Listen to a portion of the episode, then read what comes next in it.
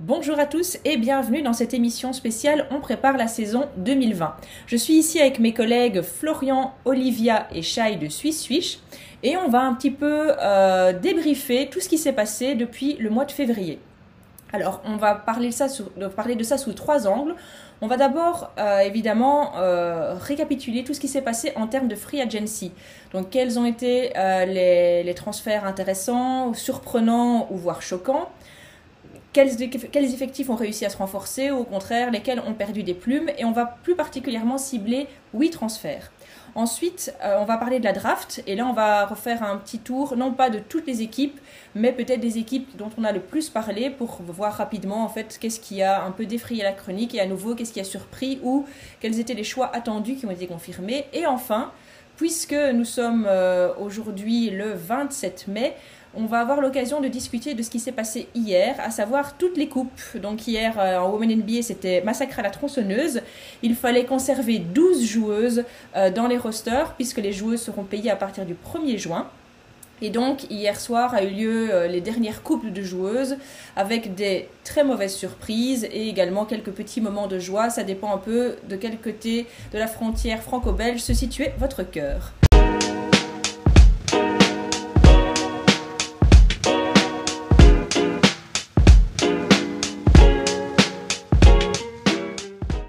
Alors, euh, on va tout de suite commencer, comme je l'avais dit, avec la Free Agency. Et le premier mouvement qu'on va euh, plutôt cibler, c'est un mouvement qui a fait beaucoup parler de lui parce que c'est un petit peu un choc. Simone Augustus, euh, joueuse des Lynx depuis l'ère préhistorique, est passée du côté de l'ennemi, à savoir le Los Angeles Sparks. Liv, qu'est-ce que tu peux nous en dire? Bah, effectivement, je pense que c'était le trade euh, le plus inattendu de toute cette free agency. Euh, personne, à mon avis, ne s'attendait euh, de 1 à voir Simone Augustus changer d'équipe et de 2 encore moins à aller chez les Sparks. Pour rappeler un peu, Simone Augustus, elle est chez les Lynx depuis 2003, depuis 2006, pardon. Elle y a gagné de nombreux titres, 4 avec eux. Et c'est vraiment une des joueuses emblématiques de cette équipe qui était à la fondation de cette dynastie. Donc euh, c'était vraiment une surprise, on ne s'attendait pas à, ce départ. Euh, les raisons n'ont pas été euh, forcément très claires. On a, enfin, j'ai cru comprendre que Simone aurait souhaité rester chez les Lynx si elle avait pu, mais qu'ils n'avaient pas trouvé d'accord finalement, et que donc elle est partie un peu à contre-cœur chez les Sparks. voilà, donc c'est une joueuse d'expérience qui part des Lynx, encore une après le départ de Wayland, de, de Rebecca Bronson, Maya Moore qui est loin des parquets encore en ce moment, et euh, Odyssey, Sims qui est enceinte. Ça fait pas mal euh, de hein. cadres. Ah, d'accord, qui a même accouché, pas mal de. pas mal de cadres de l'équipe qui, euh, qui sont partis en fait. Donc une équipe à reconstruire. Tout à fait. Et je pense vraiment que ça va être un crève-cœur de voir, pour les fans des Lynx en tout cas, de voir Simone Auguste avec le maillot. Je sais qu'il y a une, récemment une interview où elle était avec le t-shirt des Sparks. Et déjà, il y avait plein de, plein de gens qui, qui étaient euh, au bord de la nausée. Et pourtant, voilà, ça reste un business. Et enfin, moi, je suis curieuse de voir ce que ça va donner et voir aussi ce que Simon peut encore donner sur un terrain avec un, nouveau challenge finalement. Je pense qu'elle va, elle va vouloir montrer qu'elle est, qu'elle est, qu'elle est pas terminée parce que là, on, on commençait à l'envisager un peu en, en pré-retraite. Minnesota n'avait pas des ambitions énormes sans Maya Moore, tout ça. Et euh, là, là, je pense qu'elle a vraiment envie, on l'a senti dans ce qu'elle a pu euh, poster sur Instagram. Je pense qu'elle a envie de montrer qu'elle peut encore apporter. Et là, et bon, elle sera pas la superstar de l'équipe. Ils vont attendre d'elle euh, des performances sur une courte durée pendant les matchs. Ça va être, ça va être intéressant. Je pense qu'elle en a encore dans le moteur. Ça va, ça va être cool à voir. Tout à fait.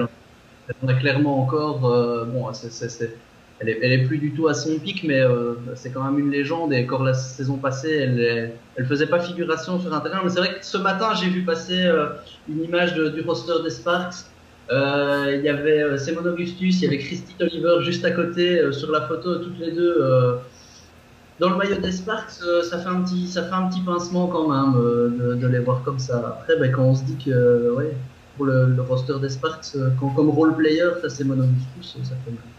Tout à fait. Merci Liv. Alors le deuxième mouvement qu'on va analyser, c'est euh, le trade de Dewana Bonner, qui est donc parti du Phoenix Mercury pour aller vers le Connecticut Sun. Shai, heureux? Euh, bah, j'ai pas, À la base, j'ai pas d'affection particulière pour, euh, Connecticut ou même pour Dewana Bonner, mais mais ouais, si on l'analyse comme ça en étant objectif, moi c'est le c'est mouvement qui m'a le plus frappé parce que j'attendais de voir que, où, elle allait atterrir parce que pour moi c'est c'est une joueuse c'est une joueuse énorme on la voit souvent comme on, enfin on l'envisage souvent comme une sixième femme parce qu'elle a, été longtemps sixième femme à Phoenix. Mais pour moi c'est une joueuse énorme offensivement. L'année dernière sans, sans elle a quand même elle a quand même été je l'ai trouvée impressionnante euh, malgré tout. Euh, et, là, dans une équipe qui est très axée sur la défense, elle, c'est pas c'est pas sa qualité première, mais euh, là, dans une équipe comme ça, où, qui, est, orientée sur la défense, elle va avoir énormément de liberté et je pense qu'elle va apporter, elle va apporter énormément. Et puis, quand, on, quand on y réfléchit, elle sera pas première option, elle aura pas la pression de, de porter le, poids de l'attaque sur les épaules. Il y a quand même John Quell Jones, Alyssa Thomas, euh, là, pour moi, insérer une joueuse comme ça, avec autant d'expérience de la gagne, euh, pour moi, il y a une vibe euh, Mystics 2019, une équipe qui a été en finale et qui rajoute une pièce manquante, comme, comme a pu l'être Messman, par exemple, l'année dernière. Tu, rajoutes, tu rajoutes bonheur dans une équipe comme ça, c'est pour, pour, moi, ça fait, de, ça fait de Connecticut une équipe hyper, hyper dangereuse pour, pour au moins retrouver les finales. Quoi. Tout à fait, tout à fait. Vous avez quelque chose à ajouter? Le, moi, moi, je trouve que le, le fit est parfait en fait. Rien que sur l'association Alissa Thomas des Bonheur, les qualités de l'une sont presque les défauts de l'autre. Et euh, Dewana Bonheur, elle a, elle a le shoot qu'Alissa Thomas n'a pas vraiment. Euh, Bonheur, par contre, rêverait d'avoir la défense d'Alissa Thomas. Imaginez ces deux-là à côté de John Bell Jones. Euh, si ça fit, si, si, le ballon tourne bien, parce que c'est parfois une critique qu'on fait de, de Dewana Bonheur, c'est pas toujours la joueuse la plus collective. Mais si ça tourne bien et que, que que le discours est bon du de, coach Miller, euh, ouais, ça peut vraiment faire mal. Et il y a autre chose du coup aussi, c'est que, alors du coup, ah bon, voilà, on va pas faire une preview de Connecticut euh, comme ça, mais euh, ils ont aussi recruté Brian January, qui qu'on a un peu oublié, mais c'est une au niveau défensif, c'est énorme. C'est genre, c'est quatre, enfin, cinq ou six présences dans des cinq défensifs de l'année.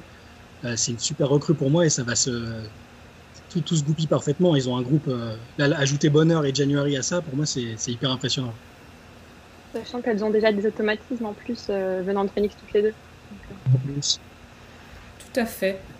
Donc euh, clairement une bonne pioche pour Connecticut. Alors ensuite, on va parler d'un transfert qui a peut-être été un des derniers de cette saison. Euh, il était fort attendu, c'est celui de Tina Charles. il a fait mal aux fans de New York parce que voilà, on, on avait enfin Ionescu et on espérait pouvoir additionner Tina Charles. Et Tina Charles est partie aux Mystics. Euh, rejoindre le Triumvirat et donc on aura Emma, euh, Elena Deledon et euh, Tina Charles. Bah, Tina Charles elle sort quand même de sa plus mauvaise saison depuis sa saison rookie avec New York. Moi je l'ai vraiment trouvée éteinte l'année passée, c'était très triste à voir. Il y avait un marasme ambiant assez, assez tristouné à New York.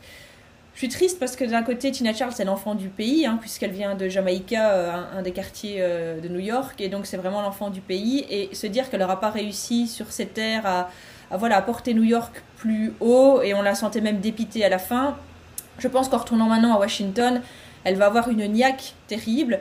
Aussi un peu de repos, parce qu'on parlait du fait de porter une attaque euh, seule. Ben voilà, je pense qu'à New York, à un moment, c'était vraiment la limite la seule option euh, défensive, euh, offensive, sauf si Marine était dans une de ses journées euh, fantasques. Mais voilà, elle a fort, fort porté l'attaque et là, elle va pouvoir partager la balle avec d'autres. et surtout, voilà, là où on voit certaines équipes qui vont jouer small ball, bah, clairement, la raquette des Mystics va faire très très mal. Donc moi, j'attends énormément de Tina Charles. elle, en, voilà, elle, a, clairement eu un, un creux, mais pour moi, c'est maintenant qu'elle va, qu'elle qu'elle veut, qu'elle doit et qu'elle va rebondir. Vous êtes d'accord avec ça? Moi, j'étais assez content quand j'ai vu passer le trade. Je vais pas mentir fatalement. Mais euh, non, et on parlait de complémentarité pour le, pour le Sun. Euh, Ina Charles, elle vient amener vraiment ce qui manquait aux Mystics jusque-là, c'est-à-dire un peu plus de d'athlétisme, de, physique dans, dans, la raquette. Et euh, si on prend un peu toutes les intérieurs des Mystics, euh, Emma, Elena, Tina, Latoya et même Tiana Hawkins, faites peu importe la paire que vous faites là-dedans, est compatible et tout fonctionne quoi que vous fassiez. Quoi. Donc, euh, c'est, non, c'est, vraiment parfait. Un petit point aussi, c'est qu'elle retrouve son coach de Connecticut. C'est vrai. Pour Mike Thibault, euh, qui l'a drafté. Je pense que c'est quand il était coach qu'elle a été MVP aussi. Donc, euh, donc elle retrouve vraiment un environnement où elle va être deuxième ou troisième option, suivant comment Emma va jouer. Donc moins de responsabilité et je crois que, je crois que ça peut vraiment, comme tu disais, lui, donner un, bol d'oxygène. c'est vrai, avoir, Tina Charles comme deuxième ou troisième option, enfin même si, si elle n'est pas si elle pas dans la phase ascendante de sa carrière, c'est énorme. Enfin, ça montre qu'il y a tellement de rosters avec des, options de partout que c'est énorme. Tina Charles, c'est pas n'importe qui. Forcément, ces dernières années, on la voyait moins, euh, en, moins en valeur que d'autres joueuses euh, qui étaient justement sur une phase ascendante, mais ça reste une joueuse euh, énorme, Tina Charles. Et ça peut aussi enlever un peu de pression sur Iggy parce qu'on se rappelle des finales où elle a été blessée finalement pendant une partie des matchs et d'un seul coup on avait vraiment peur pour les Mystics. On sentait que peut-être c'est ce qui allait permettre aux scènes de revenir. Si on avait eu une Tina Charles pour prendre sa place directement, il n'y peut-être pas eu cette porte d'entrée pour euh, leurs adversaires. Donc, euh, ce sera forcément bien pour l'équipe.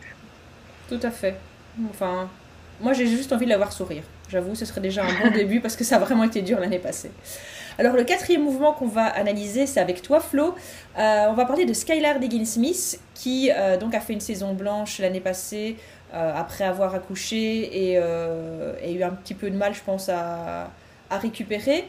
Et donc, euh, au niveau de l'entente avec les Wings, c'était plus trop ça. Dallas reste une équipe, à mon avis, assez compliquée. Et donc, elle est partie, elle aussi, euh, enfin, pas non, pas elle aussi, elle est partie, elle, par contre, au Phoenix Mercury. Quel est ton sentiment par rapport à ça euh, ben, ça dépend de quel côté du trait constitue, je pense. C'est-à-dire que ouais, c'était un peu le feuilleton qui, qui, durait depuis un certain temps. Euh, les, déclarations de Skylar, ça faisait quand même longtemps qu'on avait compris qu'elle ne jouerait pas à Dallas cette saison-ci. Ça, ça semblait clair. Elle n'a pas apprécié la manière dont, elle a été considérée, que ce soit euh, avant, pendant, après son accouchement. On, on, sent qu'en tout cas, on n'a pas tous les détails, mais il y a quelque chose qui lui a vraiment pas plu. Elle voulait plus être là. Et donc, le trade a eu lieu. Maintenant fatalement, du point de vue des Wings, de Skylar, ben, c'est un peu vraiment euh, reconstruction complète de Dallas. Du Phoenix, euh, c'est quand même vraiment une, euh, une, super super bonne pioche parce qu'on l'a bien vu la saison passée, Diana Taurasi ben, commence gentiment, petit à petit, arriver à la fin de sa carrière. on, espère qu'elle soit encore en, en, pleine forme, mais, mais voilà, ça, ça là, on vient vraiment ramener une joueuse qui est normalement dans son prime et qui va pouvoir venir euh, faire, un, faire un duo avec, euh, avec euh, Britney Griner. L'idéal, ce serait que Torazi soit, soit en forme. Alors là, c'est un big tree de folie dans l'Arizona. Et franchement, je vois pas comment, comment ça pourrait être une, une mauvaise pioche. Un, duo Skylar-Torazi sur les deux arrières, aïe quoi. Tout à fait. Et puis aussi, moi, je vois bien quelques pick and roll, euh, Skylar, euh, Britney Griner aussi, qui peuvent être assez, assez sympas. Et euh, ce qu'elle a montré avec Team USA était, était encourageant? Elle a, eu voilà, elle a démarré lentement, mais je pense qu'à la fin, ce qui s'est passé, que Skylar a montré que voilà, elle elle n'était pas là pour, pour niaiser, comme, comme dirait Lily. Et donc, je pense que ces, résultats avec Team USA sont, sont encourageants et montrent qu'elle est en tout cas sur la bonne voie pour revenir au niveau qui était le sien. Bref, il faut voir avec les autres euh, exemples qu'il y a pu avoir de joueuses qui sont revenues après, euh, après avoir accouché. C'est, je sais que Dewana Bonheur n'a pas mis longtemps, euh, par exemple, à, être très, très, très, très performante. Candace non plus. Oui, Candace Marker non plus. c'est ça qui va, c'est ça qui va beaucoup. c'est ça qui va faire la différence pour, pour cette équipe cette année parce que effectivement, Torazi, on ne sait pas trop à quoi s'attendre. Britney Griner, mine de rien, les, les, équipes la connaissent, ça reste une force, euh, c'est une force de domination dans la raquette, mais les équipes ont à peu près réussi à l'appréhender. Euh. donc euh, sur le papier, c'est génial. Skylar Diggins, c'est top. C'est, elle, elle, est théoriquement dans son prime. C'est une super recrue. Après, je, je, suis un peu, je suis un tout petit peu plus moins optimiste que pour d'autres équipes sur ce que ça va donner. Après, c'est, on parle quoi? On parle d'une top 3 meneuse qui vient joindre une top 2 pivot. C'est une association qui, dans tous les cas, peut, faire mal, euh, peut faire mal, je pense. Et je crois que c'est une énorme bosseuse. Donc moi, j'ai pas de doute sur le fait qu'elle va revenir elle-même physiquement. Après, c'est aussi une grande, euh, une grande gueule, si vous me permettez l'expression. Donc, après, je crois qu'elle a un énorme, énorme respect pour Torazi. Donc, de base, je pense que ça passe bien. Maintenant, c'est deux caractères aussi. Donc, euh, au jour le jour, dans le vestiaire, ça peut être drôle. Mais après, si ça fonctionne, euh, juste euh, les deux tueux. Il faut que l'alchimie prenne. On se demande quand même ce qui se passe à Dallas pour que toutes les joueuses souhaitent fuir la franchise comme ça, que ce soit Cambage ou Skylar. Moi, ça.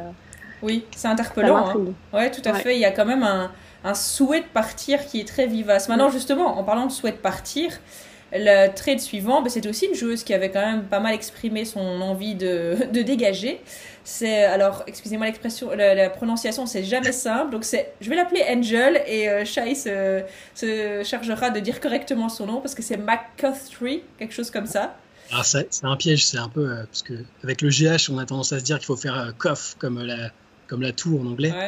Mais en fait, ça se prononce McCutchery en fait. Oh, donc c'est facile en fait. En fait, c'est facile, on se fait avoir. Donc Angel non, c'est quand même compliqué. McCutchery McCutchery. McCutchery est donc partie de Atlanta, du Atlanta Dream pour se retrouver euh, bah, au Las Vegas Aces. Donc elle rejoint euh, la bande à Bill.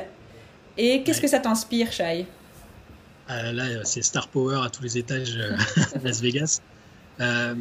J'étais aussi curieux de voir où est-ce qu'elle allait atterrir. J'espérais, j'espérais qu'elle parte d'Atlanta pour parce qu'elle n'a jamais gagné de titre. Là, Atlanta, c'était plutôt des plans des plans euh, sur le long terme. Euh, il n'y avait pas grand-chose pour, euh, pour être performant tout de suite. elle serait restée là-bas, elle aurait dû tout porter sur ses épaules encore. Elle a été longtemps absente. Qui mine de rien, n'a plus les jambes aussi fraîches que, lors de ses meilleures années. Mais bon, faut pas se tromper, c'est l'une des, des choses les plus complètes quasiment qu'il n'y a jamais eu, a jamais eu en WNBA. Ça a été, il n'y en a pas beaucoup qui ont été à la fois meilleure scoreuse deux fois, je crois. Elle a été deux fois meilleure scoreuse, qui ont été dans des meilleurs 5 défensifs. Elle a déjà été euh, numéro 1 sur les interceptions. Euh, donc, on va voir dans quelle forme elle se situe, mais c'est. C'est un énorme coup parce que euh, y a déjà, as déjà Cambridge, tu as Aja Wilson, des joueuses autour, McBride, Plum, c'est au niveau du casting, c'est énorme. Elle, sera juste là pour, pour, pour scorer, pour, pour, prêter main forte aux autres qui sont déjà ancrés dans l'équipe. sur le papier, c'est terrifiant. Après, toujours, il y a la question de, la mise en place d'alchimie, comment, euh, quel système utiliser avec ces joueuses-là. Mais euh, là, il y a tellement de talent qu'en théorie, un bon coach, et c'est ce qu'est euh, Bill Embia, doit, doit trouver la bonne formule. Si elle n'a pas de pépin, si elle revient, si elle est vraiment revenue à fond de sa blessure, c'est une recrue fantastique. Et l'équipe en général, elle, est assez terrifiante sur le papier. Il n'y a pas un banc énormissime, mais, juste avec ce 5-là, c'est très fort. Et, et, Angel McCoy, c'est une des recrues qui m'a le plus euh, plu euh, pendant cette intersaison. Maintenant, ce qui va être difficile, c'est qu'elle va peut-être revenir avec euh, justement. Je pense que de ses déclarations, la façon dont elle est partie, elle a une méchante niaque. Et clairement, elle va pas être l'option offensive numéro 1, ni même numéro 2. Est-ce que ça va pas être frustrant pour elle? Moi, c'est peut-être juste ma crainte par rapport à ça. Maintenant, comme tu dis, ça, c'est le travail du coach. Euh, je pense que Bill Lambert doit aussi connaître en termes de frustration, donc il faudra qu'il apprenne à, gérer ça correctement. Moi, c'est peut-être juste ma crainte, c'est qu'elle revient avec des crocs de 10 mètres euh, et que euh, au sein de Las Vegas, il y a du peuple. Hein. Après, elle a, choisi. Oui, tout à fait. Elle, avait, elle avait, toutes, elle plein d'options parce que c'est une joueuse, je pense, beaucoup d'équipes étaient intéressées. Jusqu'à la dernière minute et l'annonce de son choix, il y avait plein d'équipes intéressées, donc elle aurait pu aller dans un roster moins où elle aurait, été, euh, elle aurait eu un statut plus important, entre guillemets. Euh, là, elle a, elle, a, elle a, vraiment choisi euh, d'être sans doute deuxième ou troisième option de l'équipe en attaque. Ouais. Et je pense que ce que tu disais, c'était très juste parce que je sais pas si tu te souviens, mais après, quand on avait, quand on avait posté le Power Ranking sur Instagram, je sais elle n'avait pas kiffé sa place. Elle n'avait pas du tout kiffé sa la place à laquelle on l'avait mise. On avait beau avoir justifié ça par le fait qu'elle revenait d'une longue blessure, etc. On l'avait mise en bas de, je sais pas, elle devait peut-être être 20e. 21e. Ouais, 22e, peut-être quelque chose comme ça. Et effectivement, elle n'avait pas super apprécié. Elle avait mis un emoji. Euh, ouais, ouais, genre, euh, qu'est-ce que tu me racontes là? Donc c'était, compliqué, quoi. On verra. Alors maintenant, on va, on, va passer au, au moment masochiste. Puisqu'il y a quelqu'un qui souffre et qui a envie de nous partager sa souffrance. Et on va donc faire euh, une petite thérapie avec Flo qui va nous parler du départ de Christy Oliver, qui a donc quitté les Mystics pour rejoindre son ancienne crèmerie des Los Angeles Sparks.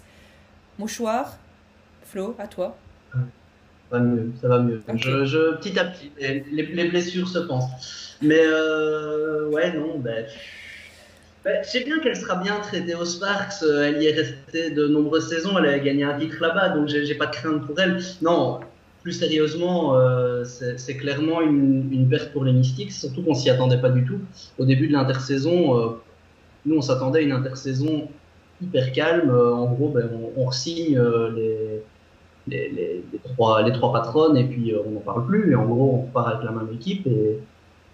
Et puis, assez vite, enfin, quand, la nouvelle est tombée, c'était assez bizarre, surtout qu'assez vite est sortie l'info que enfin, Christy Oliver a dit que c'était purement business, qu'elle n'était pas du tout fâchée avec les gens de Washington, mais que c'était purement business. Donc au début, on, s'est dit qu'il n'y avait pas assez d'argent sur la table. Après, les informations commencé à décanter et apparemment, c'est plutôt sur la longueur du contrat où elle, elle souhaitait euh, de nombreuses années.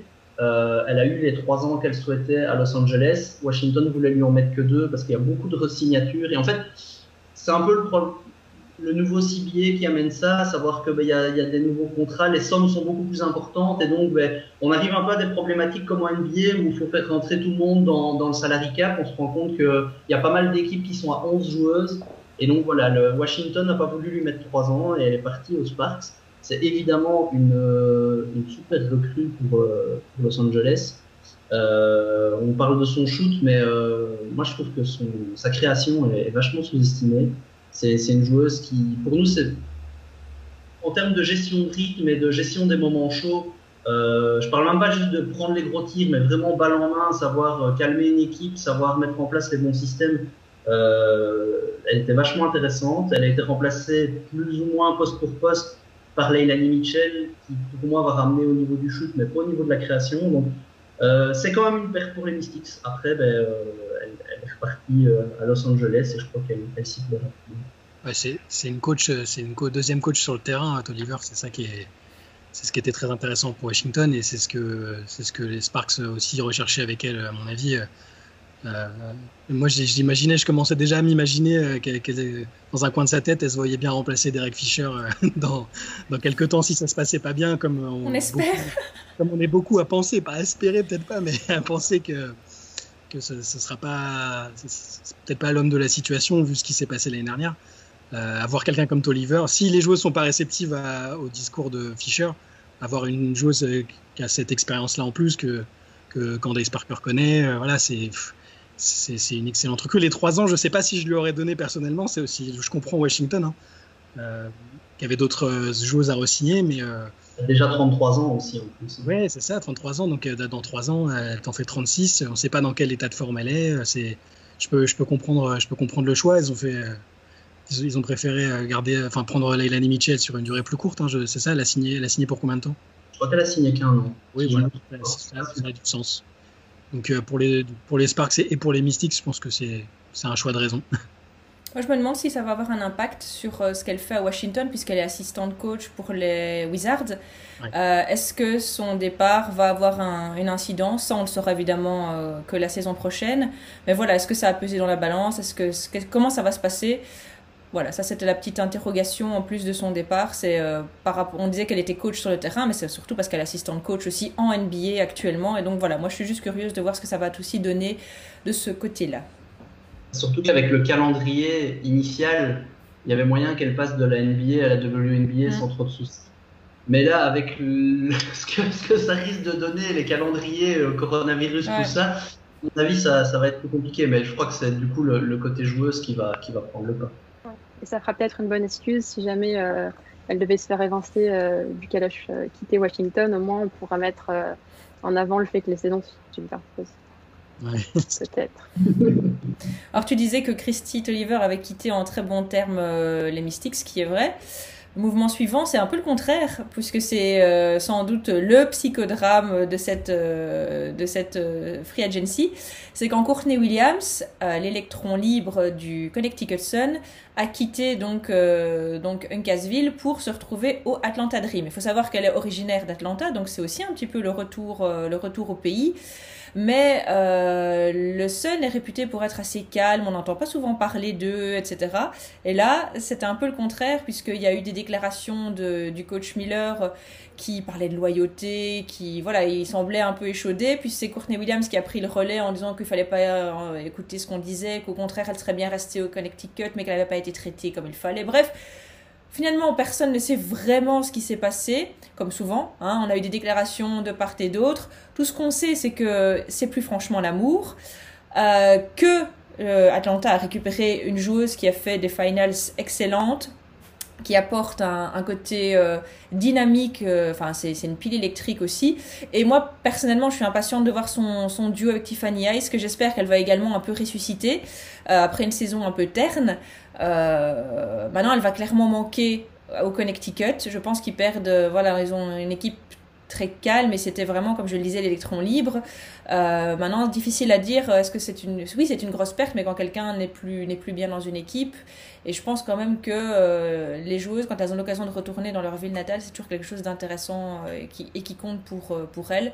Donc voilà, Courtney Williams au Dream, beaucoup d'attentes, c'est une joueuse en pleine ascension, et donc je pense vraiment qu'il y a quelque chose à jouer du côté du Dream, même si on va pas se mentir, leur effectif n'est pas au niveau de certains autres mais il y aura de la reconstruction et euh, Courtney Williams a l'air partie, euh, elle et son papa, pour en faire partie. Ouais, je, je, je, comprends complètement euh, que Connecticut n'ait pas voulu. parce que au bout d'un moment, tu prends aussi le risque de. Là, elle, a effectivement eu un, rôle très important dans la, saison, la saison passée mais tu t'exposes à lui donner beaucoup d'argent au bout d'un moment sans, garantie que ce soit une, joueuse digne de, ce salaire. Et pour moi, quand tu peux récupérer des Wana Bonner, euh, même Brian January sur. Euh, ah, c'est pas à la place directement, mais dans l'effectif, euh, au niveau salarial, au bout d'un moment, ça, ça match.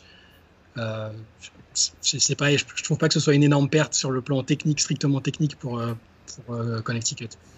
Et, pour Atlanta, c'est, bien, mais j'attends de voir. Je suis pas un énorme fan de Williams, mais convaincu. je suis pas, je suis convaincu pour Connecticut. Je suis, et, je suis content pour elle si elle est contente d'aller à Atlanta euh, chez elle. Mais je suis pas sûr que ce soit. Euh, parce qu'à Atlanta, ça manque un peu de, star power et je suis pas sûr que ce soit cette joueuse-là qui, va les, qui va les porter. Euh. C'était quand même une des plus populaires ah de, du Sun. Hein. Elle, elle... Ah, elle... va faire vendre des maillots, ça oui. Oui, et c'est clairement ce qui, ce qui manque un peu. Ouais. Elle a porté quand même un peu de hype dans cette équipe qui est pas une des plus aimées de la ligue. Et puis mm. la complicité avec son père, tout ça, c'était quand même assez vendeur au niveau du public, ça, c'était un point d'attrait pour, euh, pour les fans aussi. Tout à fait. Une, réflexion que je me suis fait au, moment justement de, de tout ce drama-là, c'est sans, sans savoir si c'est bien, c'est mal, mais euh, il y avait un côté un peu avec le, le nouveau civier, il y a plus d'argent qui est en jeu. Euh, les salaires sont plus gros, donc fatalement on rentre dans une sphère qui est beaucoup plus business au niveau. On, a vu des, des départs parce qu'on a déjà cité Simon Augustus Christy Tolliver, c'est deux, deux, départs qui sont vraiment, je pense, vraiment dus aux, contrats qui ont été proposés, qui étaient suffisants, insuffisants, pas les bonnes conditions, enfin voilà. Et donc, il y a un côté où les joueuses ont, revendiqué beaucoup de choses à raison pendant longtemps, et maintenant, elles commencent à en avoir euh, la médaille, mais aussi son revers, qui est de savoir, ben, il y a plus d'argent en jeu, ça devient plus business, et alors, ben, il y a des joueuses plus rationnelles, je veux dire, comme, comme Tolliver, qui le comprennent, qui disent, ben voilà, c'est business, on a vu son se retirer. Et des joueuses comme, euh, comme Courtney Williams qui sont peut-être beaucoup plus émotionnelles et qui du coup se sont trahies par quelque chose qui à la base, je pense pas que le seul lui a craché au visage en disant dégage on t'aime pas. Mais je crois que juste il y a un moment ils ont essayé d'estimer sa valeur elle s'est pas sentie euh, voilà mais c'est vrai qu'elle qui est émotionnelle on sent qu'elle l'a mal pris c'est rigolo parce que c'est justement c'est exactement ce qu'elle a dit. Elle a dit plusieurs fois euh, maintenant je sais que c'est du business. Euh, tout ça ce n'est que du business. Donc ça va tout à fait dans le sens de ce que tu disais c'est qu'effectivement elle s'attendait peut-être à autre chose.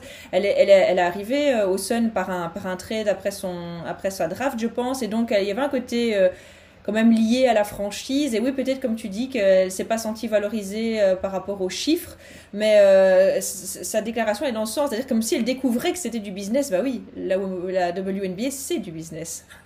Et, à partir du moment où les salaires vont augmenter, je pense que c'est quelque chose qui va revenir de plus en plus souvent parce que fatalement, ben, si les sommes augmentent, l'enjeu augmente. Et donc, euh, ouais. Tout à fait. moi, c'est un choix tactique financier logique pour, pour Connecticut pas, pas, pas, seulement pour cette année, mais pour après, parce que Alissa Thomas va être en fin de contrat aussi. Il va falloir lui donner des sous. et, et je sais pas si, voilà, au bout d'un moment, ils auraient, peut-être eu euh, des choix compliqués à faire. Et je pense qu'ils se sont dit, on va faire ce choix-là maintenant. C'est peut-être un peu, euh, peut un peu triste parce qu'effectivement, elle a amené quelque chose d'indéniable. Mais euh, ils préfèrent faire des Wana Bonner cette année et peut-être Alissa Thomas après. je pense, je pense pas qu'ils le regretteront. Après, on verra. Alors on va terminer sur une note positive, on va terminer sur un peu de bonheur, on va terminer sur le soleil après la pluie. Liv, après une saison où le Storm a connu la blessure de Stewie et de Sue combinée, enfin elles reviennent cette saison à deux. Donc c'est pas vraiment une free agency, mais on pouvait pas ne pas mentionner ce mouvement qui, je pense, fait plaisir à toute la ligue, même ceux qui sont pas spécialement fans des Storms. Donc voilà, retour de Stevie et Sue. Qu'est-ce que ça t'inspire à part de la joie et du bonheur Joie, bonheur, espoir. Euh, mais aussi quelques questionnements parce que euh, on se demande si elles vont être euh, capables de revenir à leur meilleur niveau. toutes les deux, ça fait quand même un petit moment qu'elles sont loin des terrains. Mais et donc avec ce confinement et cette pandémie, eh bien ça allonge leur période de disons de convalescence, même si elles se elles s'entraînent, mais elles n'ont pas touché le ballon disons depuis assez longtemps, comme Sou le disait dernièrement d'ailleurs. Après, euh, ben, moi, mon espoir, c'est simplement qu'on puisse recréer l'alchimie de 2018, euh, tout en profitant de cette saison 2019 où d'autres joueuses ont pu être mises en avant, que ce soit Jordan Canada, Sammy Whitcomb, Alicia Clark, qui ont eu des rôles plus importants dans l'équipe. Donc, euh, si tout le monde revient à son meilleur niveau et, et conserve ce qui a été acquis pendant cette période sans Sou et Stewie, je pense qu'on peut avoir de belles ambitions, voilà, comme équipe. Clairement. Je pense que. Ouais. Ils... sur leur retour à fond. Bah, il y en a une qui a l'âge en plus, mais qui a euh, l'aura de la légende. Euh, maintenant, Stewie, on le dit tout le temps, c'est la pire blessure qu'on peut se faire. Euh, on dit souvent que le tendon d'Achille, c'est la pire. La chance peut-être qu'elle a eue, c'est qu'elle l'a fait jeune. et donc, on a vu aussi que son amélioration, ses progrès ont été fulgurants. On a vraiment, elle a documenté tout ça. Euh, donc voilà, je pense que elle avait, quitte à se blesser comme ça, elle était encore, on va dire, dans les bonnes conditions pour se blesser. Sous, voilà, elle va pas apporter la même chose que, que on lui demande pas la même chose que que Stewie. Euh, et je pense que à nouveau, euh, le coach du Storm va avoir l'intelligence de savoir jouer comme il faut avec ses joueuses, ces joueuses-là, en, sachant, en sachant ça. Mais, euh, mais, mais moi, j'ai envie de les voir briller, clairement. Euh, et, et, j'ai envie d'y croire aussi. Et ce serait. Enfin, on peut pas imaginer qu'une que blessure brise tout comme ça une équipe en pleine ascension. Donc ça mettra peut-être un petit peu, peut-être pas cette saison, parce qu'il y a d'autres contenders. Mais euh, je pense que ce retour, il, il va pas. Moi, en tout cas, j'y crois. Voilà. C'est vrai qu'on le range dans la catégorie des intersaisons, parce que ben, sans elle, la saison passée le Storm a fini quand même euh, sixième, je pense. Ouais, ils ont fait les playoffs. Ouais, c'est ça. Dans les playoffs. Euh, et en fait, ben, tu rajoutes purement et simplement dans le même effectif.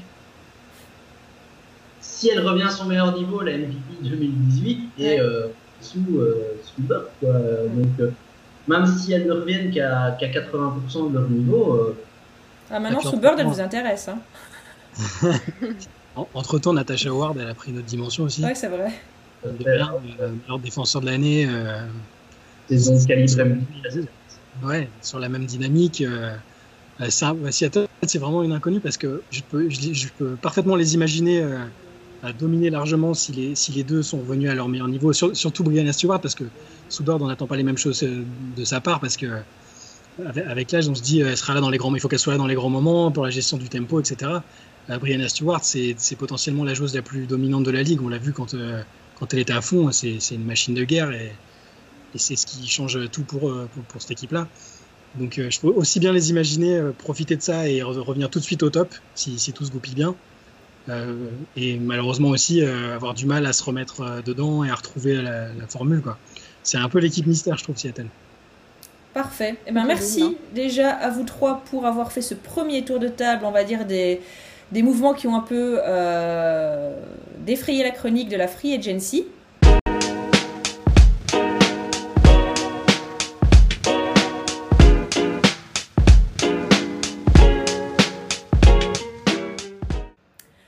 Première partie, on a eu l'occasion de voir avec vous les différents mouvements de la Free Agency qui ont euh, défrayé la chronique.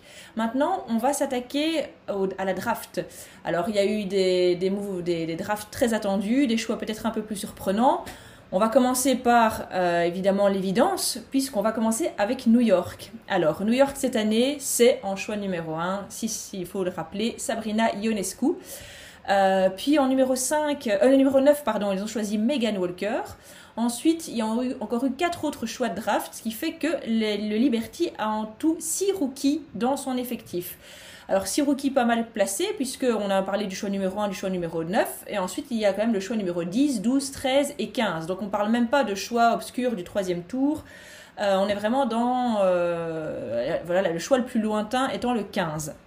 Donc ça veut dire que clairement on rajeunit les cadres euh, au Liberty, on les rajeunit plutôt bien puisque il y a Sabrina Ionescu, pourrait en parler des heures et en même temps on a déjà tellement tout dit. Sabrina Ionescu c'est la machine à triple double. Euh, elle vient euh, de Reagan Ducks euh, et elle a vraiment raflé les records durant ces années universitaires.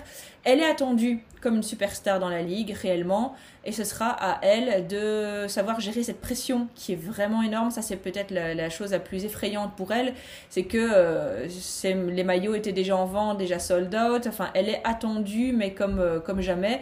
Et euh, on sait tous que la pression c'est pas simple à gérer. Maintenant le talent il est évidemment là et en ayant dégagé Tina Charles, les clés de l'équipe en plus seront clairement dans ses mains. Donc toutes les conditions sont mises à la fois pour qu'elle réussisse qu'elle puisse briller, mais aussi qu'elle puisse avoir une des pires pressions euh, du monde, puisqu'on connaît aussi la ville de New York comme étant la ville euh, où les yeux sont rivés sur les équipes et le moindre faux pas est décrypté. Donc Sabrina Ionescu, énormément d'attentes, je pense clairement qu'elle est capable d'y répondre, mais il faudra garder la tête froide. Alors en choix numéro 9, je vais peut-être pas parler des autres, mais le choix numéro 9 c'est Megan Walker, ça vaut quand même peut-être la peine d'en parler, d'abord parce que c'est une joueuse de Yukon et que Yukon reste euh, euh, la enfin l'université pourvoyeuse numéro 1 de joueuses de WNBA. Euh, Yukon donc a envoyé Megan Walker qui euh, s'est assise sur sa dernière année d'UNIF, donc elle a décidé de ne pas jouer sa dernière année, ce qui fait qu'elle a été draftée en numéro 9, mais elle aurait sans doute pu être draftée plus haut si elle était restée une année de plus. Euh, mais voilà, je pense que son coach était d'accord aussi pour dire qu'elle pouvait, elle pouvait clairement y aller. Elle a eu une, une ascension fulgurante puisqu'elle est arrivée avec l'étiquette d'une des meilleures joueuses de lycée. Elle a connu des débuts un petit peu plus difficiles et là sur la dernière saison, elle tournait à 20 points de moyenne avec Yukon. Euh, contre Team USA, elle a fait une très très bonne prestation également. Donc euh, elle est aussi capable de jouer poste 2, poste 3, voire poste 4 dans un jeu de type small ball. Ce qui peut être intéressant aussi, sachant que euh, du côté de New York, on a décidé de se passer des pivots. Donc euh, les pivots, c'est pas tendance à New York. Il y aura, il va y avoir que des ailières, donc c'est pas mal d'avoir quelqu'un qui sait euh, peut-être aider à deux trois moments Amanda Zawibi ou ce genre de joueuse. Donc voilà, du côté de New York, si on doit résumer, on reconstruit, on reconstruit avec des rookies et on y croit. Euh, et on a vraiment confié les clés de la boutique et de la ville à Sabrina Ionescu. elle, est, prête, ça se voit dans toutes les interviews qu'elle accorde, la façon dont elle, elle envisage le truc. Elle sait que New York, c'est un peu particulier. Avant, c'était une pression un peu différente. C'était euh, quand, euh, c'était une ville où il y avait des succès sportifs, c'était vraiment euh, les yeux rivés. Là, ils sont tellement désespérés qu'ils attendent, ils attendent un Messi ou une Messi. Et, et ça, peut, ça peut être elle. Après, là, ça va être compliqué d'être vraiment fort tout de suite. parce que c'est encore pire que ce que je pensais au niveau de, de, de la profondeur d'effectif entre Marine Johannes, l'absence d'intérieur tout court. Euh, ça va être compliqué. Mais là, du coup, de, là, tu parlais de Megan Walker, c'est intéressant parce que je savais pas trop quel temps de jeu elle aurait euh, quand elle a été draftée. Et là, avec l'effectif qui se vide et le fait qu'il n'y ait que des jeunes, bah, ça va jouer quoi. Clairement. une équipe super jeune, ça va être, euh, ça va être une équipe League Pass à regarder parce que ça peut être drôle tous les soirs quoi. Tout à fait. C'est sûr que sur le sportif, il y a une joueuse sur deux qui est rookie. et le reste, enfin. Même le coach est rookie. Et là, le plus âgé, et Gédur, elle est, elle est sophomore. Enfin, Kayaner, c'est une des vétérans. elle, a, elle est en quatrième année, je crois. c'est, la, plus âgée, c'est Laisha Clarendon qui a 29 Ah oui, c'est vrai. Je pensais même qu'elle était plus âgée que ça, tu vois. Donc, euh, ouais, non, bah, sur le sportif, euh, de toute façon, c'est du jeune, il faut développer et ça va sans doute pas gagner des matchs énormément. Après, Sabrina Ionescu, c'est vraiment un talent générationnel. Ce qui est hyper intéressant, c'est l'impact marketing qu'elle va avoir, mais pas seulement sur euh, le Liberty, mais sur la ligue dans son entier. Euh, quand on voit vraiment que qu'elle soulève les foules vraiment en dehors des, juste des fans de la WNBA en, en temps normal et euh, enfin c'est faire des grands parallèles c'est pas du tout en termes d'échelle mais je veux dire la la NBA a, eu, a Magic, euh, elle, a Zion maintenant. C'est pas pour dire au niveau sportif qu'elle va avoir ça, mais en tout cas sur l'impact marketing d'avoir une espèce de figure qui arrive et son maillot qui est sold out dans une heure le soir de la draft. C'est pas des choses qui étaient vraiment courantes jusque-là, et ça, ça peut vraiment mettre un coup de projecteur sur la ligue, et c'est super.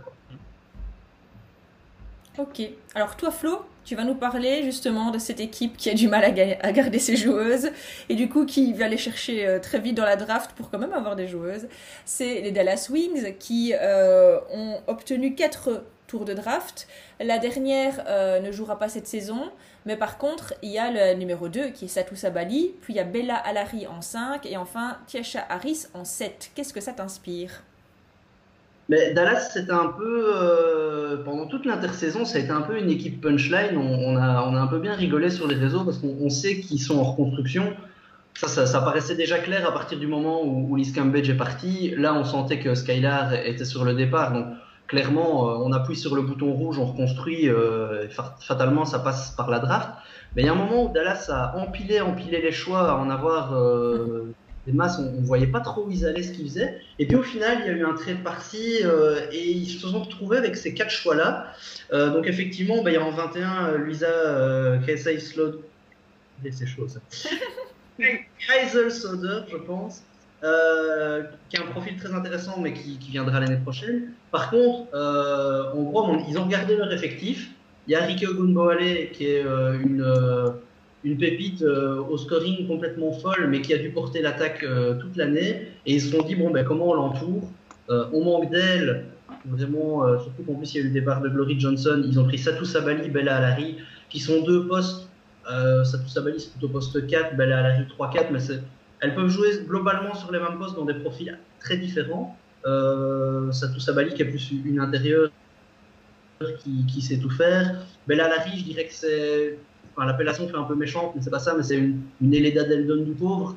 Il y, a un, peu de ça, une, grande hélière comme ça qui, qui s'est shootée et qui sait faire beaucoup d'autres choses. Mais donc voilà, deux profils qui peuvent soit jouer l'un pour l'autre ou à côté l'un de l'autre. Et Tayasha Harris, euh, une meneuse avec beaucoup d'intelligence de jeu, tournée vers le collectif. Donc, ce qui va permettre de, de redécaler Arike Ogunbowale au poste 2, qui à mon avis lui convient bien mieux. On va lui demander de, de s'occuper du scoring, mais de plus s'occuper de la création. Y a Moria Jefferson qui est censé revenir. Donc, franchement, des belles pièces. Là aussi, ça va être une équipe jeune, donc il euh, faut voir qui va se développer, qui va exploser. Bon, Satou Sabali, on n'a pas de grandes craintes sur, euh, sur son intégration dans la ligue. Je crois qu'elle est prête. Là, Larry, elle joue à Princeton, qui est quand même une, fac moins réputée, dans une, une, conférence qui était, dont le niveau était plus faible. Donc, on se pose la question de savoir euh, à quel niveau elle va pouvoir réellement jouer en WNBA. Mais si elle joue au niveau qu'on a vu en fac, elle va exploser. Et euh, Tayasha Harris, elle a vraiment d'être une meneuse assez intelligente. Donc, bon, voilà, c'est une équipe de jeunes. Là non plus, ça va sans doute pas gagner des masses de matchs. Mais par contre, je pense qu'en termes du, du, projet de jeu qu'on va voir, ça va être beaucoup plus cohérent que l'année passée. Euh, je crois qu'il va y avoir du gros jeu. Ça va être, à mon avis, aussi une équipe un peu League Pass euh, qui va pas gagner, mais très intéressant. En tout cas, je trouve que par rapport au début de l'intersaison, on avait un peu tendance à se foutre de la gueule de Dallas parce qu'on ne savait pas où ils allaient. Euh, là, tout d'un coup, à la draft, leur projet, il a trouvé plus de cohérence. Et moi, je suis impatient de voir ce que ça va donner à Dallas. En plus, la petite connexion allemande de Satou Sabali qui a été euh, adoubée par Dirk Nowitzki euh, après sa draft, euh, ça c'était assez sympa. Ouais, ça fait partie, ça fait partie des équipes sur un, sur un, enfin pas sur un malentendu, mais si, si ça se passe mieux que prévu et qu'il y a des équipes qui sont elles à contrario en retard, il y, y, a quand même énormément de talent. sur chaque poste, il y, y, a du talent, c'est jeune, mais ça peut, ce serait même pas hyper surprenant qu'elles accrochent une des toutes dernières places. On ne sait jamais. Et puis en, termes d'intégration, moi c'est le petit moment gossip. Il faut savoir qu'il paraît que Satou s'est trouvé un amoureux euh, du côté euh, du football américain et de l'équipe de Dallas. Et je me dis, voilà, peut-être qu'ils ont du mal à garder leurs joueuses. Peut-être qu'en les faisant fricoter entre sportifs professionnels de Dallas, ça aura des meilleures chances. Donc voilà, moi j'aimais ce, ce, petit point, ce petit point potin qui me fait dire que Satou a l'air de bien s'acclimater au Texas et on est content pour elle. Alors, on va ensuite passer à Shai sur une franchise dont tu vas nous, nous compter euh, la draft, mais une franchise qui, si elle n'est pas la plus, la plus vendeuse euh, en, en WNBA, va maintenant beaucoup plus intéresser les gens.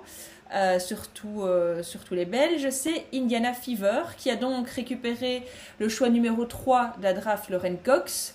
également la 14, Kathleen Doyle. Et puis il y a eu Camilla Smalls, mais qui elle a été coupée. Alors, Shai, qu'en penses-tu? Que Lorraine Cox, bah, c'était pour, pour, eux, avec le choix numéro 3, c'était l'évidence. et ça, ça complète parfaitement ce qu'ils avaient déjà dans l'effectif. là, là, ils vont avoir une raquette hyper intéressante et complémentaire, logiquement. Euh, on peut imaginer qu'elle va jouer poste 4 avec euh, Tira McCowan euh, au poste 5. McCowan qu'on a vu l'année dernière vraiment faire une saison très très prometteuse dans un rôle de vraiment de point d'ancrage. Lauren Cox, c'est plus une, poste 4 qui aime s'écarter, qui a une qualité de passe assez phénoménale pour, sa, pour son poste et sa taille. justement, je disais un article au sujet de l'avenir du Fever, c'est un article de Winsider hier, euh, ils ont vraiment ciblé euh, spécifiquement euh, Cox et ce style de jeu pour, pour les années à venir. Et c'est une excellente recrue. À, la fac, elle s'est blessée. Elle s'est blessée, ça a freiné sa progression, mais elle, a la culture de la gagne. Elle a été championne avec Baylor. c'est une, fille extrêmement, extrêmement équilibrée, intelligente, qui, gère, qui, arrive à gérer malgré ses soucis de santé importants. c'est une super recrue pour, pour, pour Indiana. Euh, Deutsch, je la connais pas assez bien pour juger de, pour juger de, son, de l'impact qu'elle peut avoir sur l'équipe. Et mine de rien, s'il faut parler des rookies, même si là elle n'a pas été draftée, euh, Julie Allemand est dedans et ça va être intéressant aussi. Je pense qu'on en parlera, on en parlera plus tard, mais ça fait partie des rookies euh, qu'on va suivre. donc voilà, Lauren Cox, très très très bon choix pour Indiana, bien bien dans la un, choix bien bien calculé. je lis aussi que Tamika Catchings, qui est, qui est, désormais général manager de l'équipe, l'avait la suivait depuis longtemps et lui avait parlé déjà dès, quasiment le lendemain de la loterie, euh, de la loterie pré-draft, et, c'est vraiment la joueuse, la joueuse qu'ils voulaient. Et je pense même que si elles avaient été en, si, elles si le Fever avait eu le deuxième choix, c'est possible qu'ils aient, aient, pris Cox plutôt que Sabali. Ok, super. Bah, écoute, tant qu'on t'a sous la main, on va aussi parler d'Atlanta. Euh, puisque le Dream, lui, a eu quatre choix de draft. Euh, et bon, je pense que le choix qui a fait le plus parler de lui, c'était le choix numéro 4, où ils ont signé Kennedy Carter. Voilà. Oh, Kennedy Carter, ce qui est intéressant, c'est qu'Atlanta manque euh, de, star power. Comme on dit, il n'y a pas vraiment de joueuses euh, euh, dont on imagine qu'elles peuvent être MVP. Il y a des très très bonnes joueuses. Hein. Tiffany Hayes, Courtney Williams, c'est très bien. Glory Johnson qui a de l'expérience. et s'il y a une joueuse qui, a ce potentiel-là pour, pour un peu déchaîner les foules, pour devenir très très populaire par son jeu et par ce qu'elle apporte, c'est Kennedy Carter. Euh, je me souviens de ces, duels avec Arike Ogunbowale à la fac, c'était vraiment grand spectacle. C'est une, scoreuse très très très très douée. Euh, et je ne sais pas si vous avez entendu ce qu'a dit Cheryl Swoops, qui est quand même pas n'importe qui. Euh, ce qu'elle a dit sur Kennedy Carter, elle a dit pour moi c'est une des, elle a le potentiel pour être une des meilleures joueuses que la, WNBA ait jamais vue, donc c'est pas rien. C'est intriguant quand une légende mise autant est prête à parier autant sur une joueuse qui n'est pas la meilleure de sa, en tout cas théoriquement la meilleure de sa cuvée. Euh, pour moi, c'est un signe qu'il y a quelque chose. Et de ce que j'ai vu, euh, ça va être intéressant. Je ne sais pas si elle va être titulaire tout de suite, euh, mais elle aura du temps de jeu, que ce soit en sortie de banc ou pas. je pense qu'elle va, va, faire de belles choses. C'est un peu le genre de joueuse qui, donne l'impression d'activer un bouton et de pouvoir marquer dans toutes les positions comme elles veulent. Donc, dans tous les cas, je pense qu'elle va vite devenir populaire auprès des fans. Donc euh, une bonne nouvelle pour Atlanta et peut-être un peu de star power. Alors une équipe qui avait beaucoup de star power, qui en a un petit peu moins maintenant, mais qui reste une équipe de légende, c'est toi Liv qui va nous parler du Minnesota euh, Lynx, qui ont eu le choix numéro 6 et qui ont pris la, petite protégée de Flo, euh, Mikia Herbert Harrigan. Euh, ils ont également eu en choix numéro 16 Crystal Dungerfield. Et enfin, en 26e choix, ils avaient pris Erika Gumike, donc la sœur, euh, la troisième sœur, mais malheureusement, elle a été coupée bah, hier soir dans, euh, dans la, le massacre à la tronçonneuse dont je parlais tout à l'heure. Qu'est-ce que ça t'inspire, Liv? Bah, Ça m'inspire une équipe toujours en reconstruction qui va essayer de de développer sa jeunesse avant le retour peut-être de stars plus accomplis euh, la saison prochaine, que ce soit Maya Moore et euh, Odyssey Sims. Euh, quand on regarde par exemple Nikki Herbert Harrigan, euh, elle a été choisie en sixième position, elle fait 1m88. c'est une ailière qui est forte offensivement et défensivement. elle shootait à plus de 40% à South Carolina cette saison, donc ce sera un bon atout hors de la raquette pour les Lynx. Pareil sur le plan défensif, elle est capable de mettre de nombreux contres. Donc tout ça, c'est bénéfique. Après, je pense qu'ils ont aussi fait un bon choix avec Crystal Langerfield. Euh, peut-être même un style parce qu'elle était attendue beaucoup plus haut que la 19e position où elle a finalement été choisie. Euh, la 16e position, pardon, on pensait qu'elle serait euh, sûrement une recrue de premier tour et finalement elle est tombée jusqu'au deuxième tour. ça leur fera du bien à la main vu qu'Odyssey Sims n'est pas là. Et puis ce sont de jeunes talents qui pourront préparer le futur d'Ading, je pense. Je ne sais, pas si vous avez... sais pas si vous avez vu, mais genre c'était cette semaine, mais vous voyez Michael Herbert Harrigan avec euh, Sylvia Falls, qui est son, idole, son, modèle, etc. Et je crois qu'elle avait, je sais pas si elle avait déjà une, une, relation avec, mais elles étaient bras dessus, bras dessous. Euh, ça, ça, peut être un, ça peut être une mentor intéressante pour elle aussi. Euh. C'est pas exactement le même registre, mais c'est, Bref, Flo, tu vas pouvoir tu peux nous en, parler de, de Mikaya. C'est, une joueuse super intéressante aussi. Ah ouais, c'est, vraiment une joueuse que, que, j'adore, que je, l'ai un peu étudié parce qu'en fait, au départ, on était censé avoir le choix 12 avec Washington, donc euh, c'était plutôt le range dans lequel on s'attendait à ce qu'elle tombe, vers la 9, 10, 11, 12, voilà. Mais moi, je trouve qu'en fait, c'est vraiment la draft des Lynx dans l'ensemble qui est super intéressante parce que le choix 6, tout le monde s'attendait à ce qu'ils prennent une meneuse. Tout le monde, tout le monde, tout le monde. Parce qu'au moment de la draft, ils n'avaient personne sur les lignes arrière. En gros, il leur restait Lexi Brown et euh, c'est tout. On savait que Sims n'allait pas être là. Euh, il y avait eu plusieurs départs j'ai plus le nom, mais voilà. Et là, ils choisissent cette joueuse-là qui, en soi, euh, ben, quand on voit ce que Coach Reeve a fait avec euh, Nafisa Collier, euh, moi je pense que ça peut être bis repetita avec, avec Michael Herbert Harrigan. Elle sait tout faire, super défense. Mais j'ai l'impression, quand ils ont choisi le choix 6, ils savaient déjà qu'au choix 16, ils auraient encore une meneuse de talent parce que c'est fou de se dire qu'ils récupèrent vraiment un style à la main. Alors, est-ce qu'elle sera titulaire ou pas? Au final, on n'en sait rien parce que ça, à mon avis, vraiment une saison de transition euh, pour les Lynx. Mais euh, avec Crystal Dangerfield, euh, il y a des questions qui se posent parce qu'elle n'est pas grande. C'est vraiment, elle serait vraiment la, plus petite de la ligue. C'est la même taille que Leilani Mitchell en gros. par contre, c'est énormément d'envie, beaucoup de, beaucoup de caractère. L'athlétisme aussi. L'athlétisme, exactement, même si elle est... Plus que Leilani.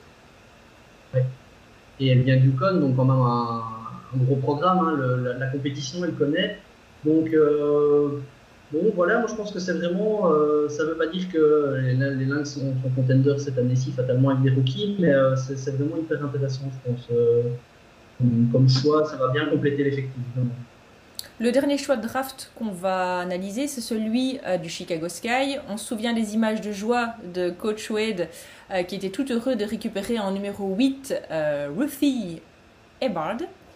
Euh, ensuite, il y a eu deux autres choix en numéro 30 et 32 qui malheureusement n'ont pas été conservés puisque Japris Dean a été coupé et Kia Gillespie a été, je pense, suspendu.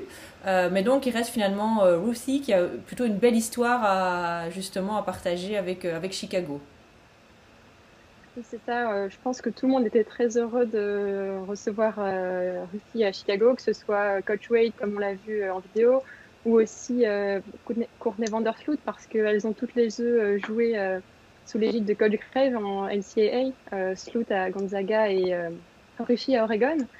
Et c'est notamment bien pour la petite histoire parce que, comme tu le disais, Steph, Ruthie est originaire de Chicago.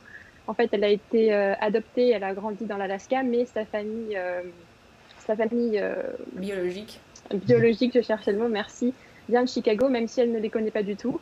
Elle a publié une lettre récemment qu'on vous a traduite dans The Players Tribune, où elle dit qu'elle est contente de ce retour, même si elle ne sait pas encore si elle contactera sa famille, bien sûr, parce qu'elle ne les connaît pas, mais elle est contente de revenir d'une certaine façon à son histoire.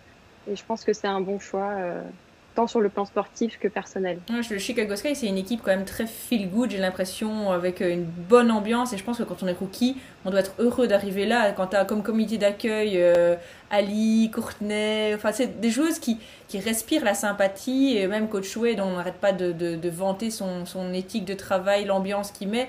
Euh, donc je pense qu'au-delà de la belle histoire, euh, elle va être dans les meilleures conditions pour, pour vraiment performer.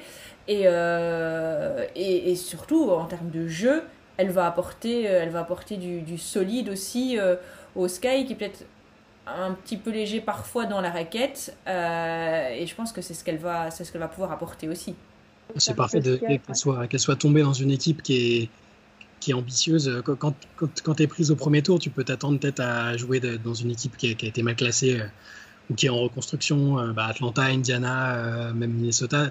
Là, c'est une équipe qui va clairement viser beaucoup mieux que, ces équipes-là.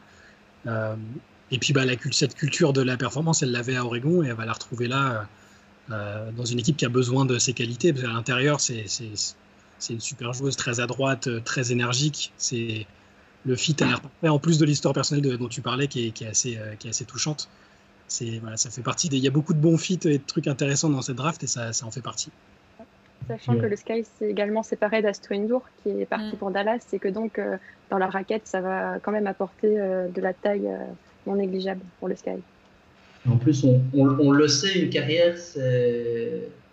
Pour une rookie, l'équipe dans laquelle on tombe, c'est primordial. On, on, a vu des carrières qui ont eu du mal à démarrer parce que parce qu'elles sont pas démarrées dans les bonnes conditions, avec le bon environnement. Là, là tomber à, Chicago, qui est une équipe qui gagne, qui est ambitieuse, qui n'était pas non plus vraiment euh, au... qui va pas avoir peur de lui donner des minutes et un peu de responsabilité, je pense, parce que euh, ils vont avoir besoin de, ce qu'elle peut ah, Attends, j'ai un appel de Cathy Lou qui est en train de nous dire qu'on dit, qu'on dit de la merde. Cathy Lou Samuelson, l'année dernière, c'était quand même... Euh, après, elle, a, quand même, euh, elle vient aussi de publier une, lettre qui explique qu'elle était pas bien. Enfin voilà. Après, on n'est pas dans. Voilà, nous, c'est vrai qu'on a un capital sympathie pour, euh, pour euh, James Wade, etc., qui, qui, qui est énorme. et, on va dire, l'histoire que vient de nous raconter Cathy Lou, finalement, nous arrange bien parce que ça montrerait bien, bah oui, finalement, celle qui était pas bien, maintenant, elle va se sentir mieux, etc. Ça dépend. Mais est-ce que c'était la, est-ce que c'était la cause ou la conséquence? Ben, Elle parlait déjà du fait qu'elle était pas bien à, à Yukon. Elle l'a dit plusieurs fois. Elle dit qu'elle traîne ça quand même depuis super longtemps et que maintenant elle s'autorise à se dire ok je, je vais pas bien. Donc peut-être que Maintenant, euh, voilà, Chicago, c'est vrai que même moi, j'étais en train de décrire euh, le pays, le pays magique des petits poneys où tout le monde s'aime et l'école des fans, mais finalement, Cathy Lou a peut-être pas eu les minutes qu'elle aurait voulu et la confiance qu'elle a. Voilà. Encore une fois, on n'est pas dans le roster et je me permettrai pas de, faire des spéculations, mais euh, tout n'a pas été que rose et violette l'année passée. Maintenant, voilà, espérons que pour Lucy, ce sera, ce sera différent, évidemment. Oui, c'est sûr. Et ben voilà, ça clôture déjà euh, la deuxième partie de, de cette rétrospective euh, du début de l'année, puisqu'on vient de passer en revue tous les différents tours de draft. Alors pas tous, mais ceux qui nous ont paru euh, opportuns de développer. et on va pouvoir maintenant passer à la finalisation des rosters.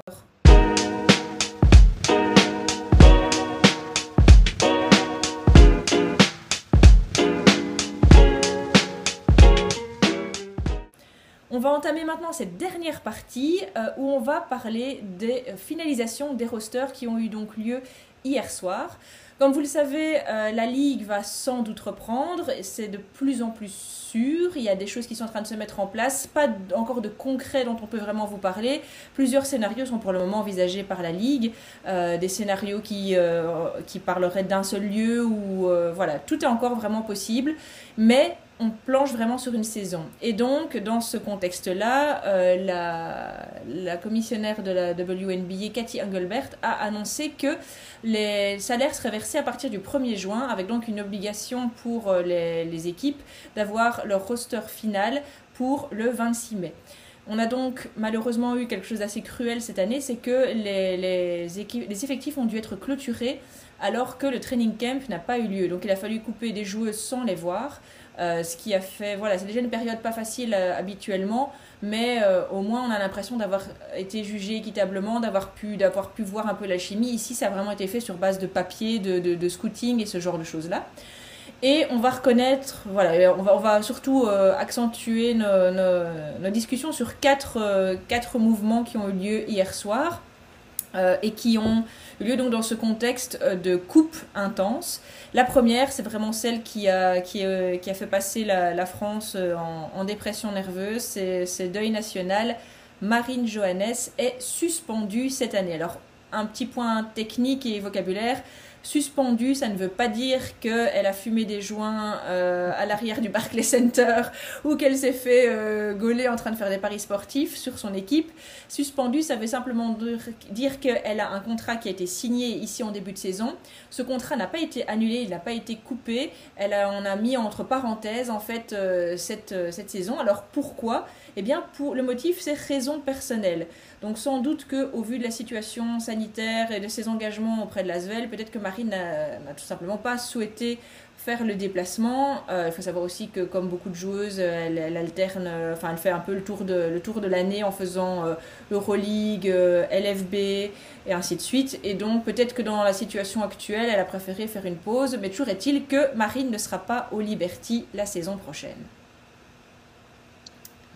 C'était un peu surprenant parce que même si on pouvait s'attendre à ce que les européennes ou les Jeux internationales n'y aillent pas, euh, on se disait quand même que les joueuses avec un statut un peu. Euh, alors, euh, Marine en, en WNBA, c'est pas Emma Messman ou, ou Liz Cambage, mais on peut se dire qu'avec ce qu'avait dit le coach, le GM à son sujet, que c'était une chose vraiment importante de l'effectif et de l'avenir de, New York. Donc c'est un peu venu comme ça, de façon surprenante. Surtout qu'avec le, fait qu'il n'y ait pas de Jeux Olympiques, moi je pensais quand même que ça, allait jouer et qu'elle allait encore plus venir. Donc c'est vraiment un choix personnel qu'on peut comprendre, hein, parce que New York, c'est de rien, c'est une ville qui est très très touchée euh, par la pandémie. Euh, ça veut dire euh, partir de, de, France pour, pour, une situation comme ça qui n'est pas forcément confortable. Donc c'est dommage parce qu'on aurait bien voulu l'avoir tout de suite dans le noyau dur qui est en train de se former, qui va se former à New York avec Ionescu et les autres joueuses qui, qui sont déjà là. On peut se dire que c'est que partie remise. Hein. Un contrat qui est suspendu, ça veut rien dire. C'est juste il, la, garde au chaud euh, pour plus tard, mais après, on ne sait pas aussi ce qui peut se passer entre temps. Est-ce qu'il n'y a pas des joueuses qui vont exploser en son absence? Euh, Il peut y avoir des blessures, on ne lui souhaite pas évidemment, mais qui, des, choses qui l'empêchent de revenir, ou de revenir dans les conditions euh, qu'elle aurait connues si elle était venue, était venue cette année. Donc, décevant forcément, parce qu'avec ce qu'elle a montré l'année dernière sur un temps de jeu relativement réduit, c'était déjà très, très, très prometteur. Et voilà, on, on espérait l'avoir cette année. C'est que partie remise, je pense, mais euh, c'est pas facile à encaisser pour les fans, je pense. Mm, c'est clair. Euh, c'est un, processus. Le, terme de suspension, c'est un. Je vais pas dire que c'est un truc qu'on a découvert cette année-ci, mais il a vraiment été euh, fort utilisé ici dans les derniers jours. C'est ce qui s'est passé pour Maïté Cazorla aussi, Maria Vadiva. Donc je crois qu'il y a pas mal d'internationales qui en gros ont faire une parenthèse sur cette saison-ci. Euh, je me demande s'il n'y a pas des notions de calendrier aussi, parce qu'on se doute bien là que la saison elle va reprendre, mais avec un délai, on ne sait pas quand elle va finir. Il va sans doute y avoir des chevauchements entre la, saison américaine et les saisons européennes. Et donc, certaines joueuses qui, à mon avis, ont des rôles secondaires dans leurs équipes euh, aux États-Unis, mais qui, au contraire, ont des rôles beaucoup plus importants dans leurs équipes européennes, à mon avis, on préférait se dire moi, je veux faire ma préparation avec mon équipe en Europe pour être sûr d'être au top pour euh, la saison LFB, Euroleague, championnat russe. Euh, et, je pense qu'il y a peut-être de ça qui a joué aussi pour Marine, parce que je pense pas que ce soit du tout une, décision du côté de, l'équipe. Sinon, il l'aurait coupé. Euh, je pense vraiment pas que New York avait envie de démarrer sa saison avec six rookies. Honnêtement, c'est compliqué. Donc je crois qu'il comptait vraiment sur, euh, sur Marine. Bon voilà, il y a une décision qui a été prise. Je pense qu'elle elle, a choisi ce qui était mieux pour elle dans sa situation avec toutes les cartes qu'elle avait en main. Parce que nous, fatalement, on a le prix de la WNBA. Elle, elle a toutes ses, toutes ses saisons. Elle a, elle a sa vie, sa préparation, elle a vraiment tout ça qui, rentre en ligne de compte. Donc je pense qu'elle a fait le choix qui lui semblait le mieux. Et, voilà, maintenant, comme tu disais, il faut espérer que le train ne sera pas passé pour elle parce qu'on sait qu'à ce niveau-là, c'est une ligue qui est hyper compétitive, tout va très vite. Euh, l'année passée, elle a quand même eu pas mal de, responsabilités parce que Egiadur, euh, qui joue au même poste, un poste 2, a eu beaucoup de blessures. Ben, imagine que cette année-ci, tout d'un coup, Egiadur, elle devient euh, titulaire au poste 2, elle éclate tout parce qu'elle était quand même numéro 2 de draft. Voilà. Ça peut-être que l'année prochaine, enfin voilà, je, je souhaite pas de mal et j'ai vraiment envie de la revoir parce que c'est une joueuse qui est, quand elle est en forme, elle est fantastique à voir sur un terrain et, j'espère qu'elle a fait le bon choix. Liv, ça t'inspire quoi oui, je suis d'accord avec Flo. Moi, je me pose vraiment la question du calendrier aussi. Je me dis qu'elle avait sans doute des engagements auprès de Lasvel et que euh, peut-être que c'est pas possible pour elle de s'engager dans une saison sans savoir quand est-ce qu'elle va démarrer, quand est-ce qu'elle va terminer. Euh, c'est un pilier dans son équipe de Lyon, donc euh, ce serait un gros coup dur pour pour l'équipe de l'avoir partie pour la WNBA, de l'avoir même raté le début de la saison. En Euroleague, l'équipe a besoin d'elle. Donc, moi aussi, je pense, je penche plus de ce côté-là vers des raisons de calendrier.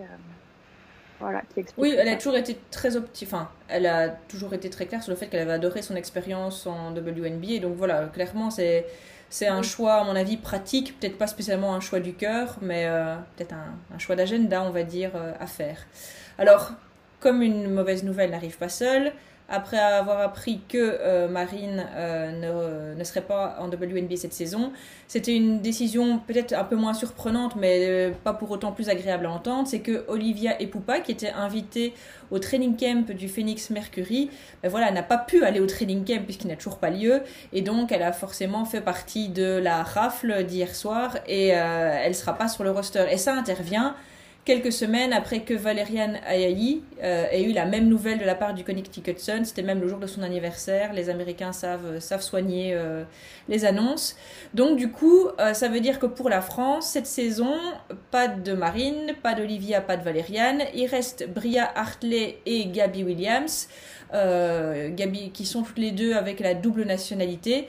Donc c'est vrai que voilà, ça reste des Françaises, mais peut-être pas euh, au même titre pour certains fans que, que bah, Marine, euh, Olivia ou, Valériane. Euh, ça restera voilà, le dernier espoir des, des fans bleu, blanc, rouge en, en, WNBA cette saison. Ouais, c'est ça, parce que les, les, fans identifient bien Bria Hartley maintenant parce qu'ils l'ont vu jouer en sélection. pour, pour Gabby Williams, ils sont même pas tous forcément au courant qu'elle a la double nationalité. Et pourtant, elle parle mieux que Bria. Et pourtant, elle parle mieux que Bria, c'est vrai. Euh, pour, pour Olivia, c'était malheureusement attendu parce que moi, j'étais vraiment content d'apprendre qu'elle avait été prise pour le training camp. Ça fait des années que j'espère la voir en, en WNBA parce que malgré son, son, gabarit qui est un peu petit et qui peut paraître léger, c'est une défenseuse euh, exceptionnelle qui a, qui a, tout pour, euh, qui a tout pour briller à ce niveau-là. Là, ce qu'elle a fait en Australie, c'était énorme parce que le championnat australien, c'est pas du tout c'est un niveau euh, physique euh, et technique euh, très, très, très, très intéressant, très important. Là, je, l'imaginais vraiment bien faire son trou, surtout une équipe ambitieuse Phoenix. C'était cool parce que elle n'allait pas venir dans une équipe qui joue le bas de tableau. il y avait des super joueuses autour pour l'encadrer. Donc c'était déjà difficile avec le training camp parce que sur ces postes-là, il y a du monde. Et là, forcément, si elle n'a pas pu montrer. Après, là, pareil, je pense que c'est que, que partie remise et qu'il y a un moment dans sa carrière où une équipe va, va lui permettre d'avoir une expérience en WNBA et va savoir miser sur elle euh, et sur les qualités qu'elle a et qui, sont, parfaites pour la ligue. Je pense qu'on la reverra. C'est triste et dommage, mais c'est pas pas grave. ça va revenir. Euh, moi, j'avais un petit espoir pour elle quand même, parce que comme tu dis, elle a brillé dans le championnat australien et on sait qu'à la tête du Mercury, on a Sandy Brandello qui est australienne et qui donc bien sûr a, suit ça de près. Euh, elle a été félicitée euh, par, de, par Lauren Jackson, par exemple. beaucoup de joueuses ont mis en avant euh, la saison exceptionnelle qu'elle a faite en Australie. Elle a été MVP des finales. Donc, j'avais vraiment espoir qu'elle puisse, pas forcément s'imposer, mais au moins commencer à faire place dans cette équipe. Donc, c'est dommage. Mais comme tu dis, partie remise et on verra bien. Moi, je pense que Olivier Poupa, c'est typiquement une joueuse qui a pâti du manque de training camp. Parce que c'est une joueuse qui est, euh, on la voit sur un terrain, elle, a toujours une énergie folle, beaucoup de, vivacité.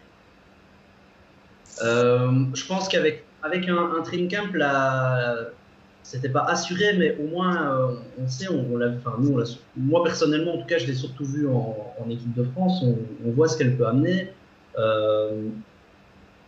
Mais là, fatalement, sans training camp, on sait que les, Américains ont toujours euh, une, méfiance, en tout cas vis-à-vis des joueuses internationales européennes. Et ben là, sur le papier, on regarde, ils ont vu, ok, 1m65. Euh, et elle a été coupée tout de suite, alors que je pense qu'avec un training camp, ils auraient vu tout ce qu'elle peut apporter. Et, et le mental, son mental. Oh là là. C'est. Oui, voilà. Franchement, on est tous déçus mais en même temps pas encore, euh, pas encore inquiet, en train de se dire ok c'était la dernière chance, elle est passée à côté et voilà. Donc euh, voilà. Et pour Valériane, euh, je pense que c'est un petit peu la même chose. Maintenant le truc c'est qu'elle retourne en France, qui est peut-être un championnat un petit peu moins exposé que quand elle était à Prague, qui était une équipe qui jouait le top de l'Euroleague. Là, elle repart à Basketland, si je dis pas de bêtises. Euh, peut-être un peu moins de hype. Euh, mais elle a déjà tapé dans l'œil euh, des, recruteurs qui l'ont vue et donc là maintenant elle doit plus se faire repérer, elle doit juste essayer de confirmer. il faudra voir maintenant, mais voilà, Basketland ils font quoi? Ils font l'Euro Cup? C'est ça, l'Euro Cup, ouais. Voilà, ça va peut-être. C'est un peu dommage pour elle. Euh, maintenant, euh, pareil, elle est, elle est, jeune, Valériane, et euh, donc il n'y a, a, encore rien qui est, qui est, qui est foutu pour, pour aucune des deux. C'est juste la saison 2020, 2020 qui va être assez compliquée pour les fans français, comme on le disait. Alors, hier soir, il y a eu un, un petit trade hein, dans, dans, la soirée. tout d'un coup, comme ça, Dallas s'est dit Ouais, mais on a plein de joueuses. Si on, au lieu de découper, on les échangeait. Et c'est comme ça que euh, Christine Anigwe s'est euh, s'est retrouvée pardon, aux Sparks, aux Los Angeles Sparks. Euh, qui en même temps apprenait ou en tout cas prenait la, décision difficile, ça je ne sais pas de quel, de quel sens ça vient, mais Maria Vedeva ne sera malheureusement pas aux Sparks la saison prochaine. Donc voilà, bon après on ne doit pas trop s'inquiéter, je pense que la raquette du Sparks est loin d'être légère, mais Maria Vadeva sort également d'une très bonne saison avec E4 et euh, est en, progression constante. Donc voilà, qu'est-ce que ça vous inspire ce, trade entre euh, Dallas et Los Angeles?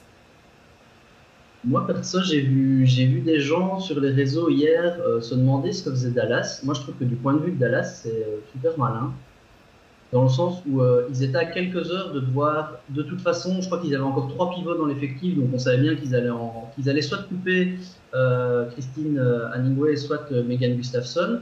Ça partait plutôt, on l'espérait en tout cas, pour, pour couper Hanningway. Et là, au final, ils finissent par récupérer des tours de draft en échange. Donc du point de vue de Dallas, moi, de toute façon, ils allaient la couper. Donc là, au final, ils se retrouvent avoir quand même une contrepartie.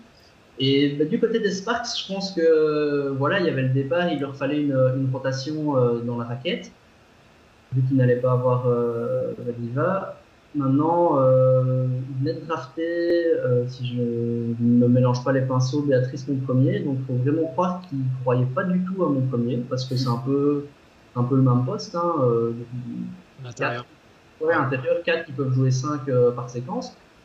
Ils ont préféré Anigwe. Qui... Enfin, moi, là, c'est un avis personnel.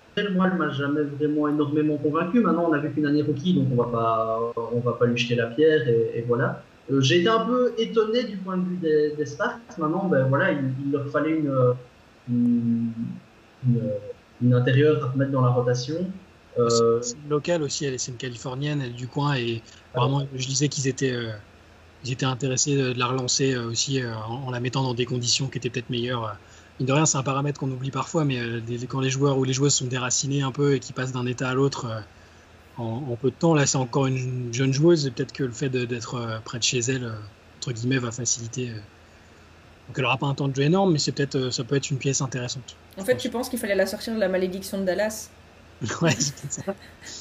Il fallait, fallait peut-être réussir un peu à, à la cadrer. On se souvient que c'est elle qui est à, l'origine de, la baston avec euh, Britney Griner euh, lors de la saison passée. Mais il y, a euh. eu réconciliation. Hein. Je ne sais pas si vous avez vu les photos, mais ça va. Maintenant, tout, le monde va bien. Prochaine étape, Laurie Johnson, Britney Griner. Non, je déconne.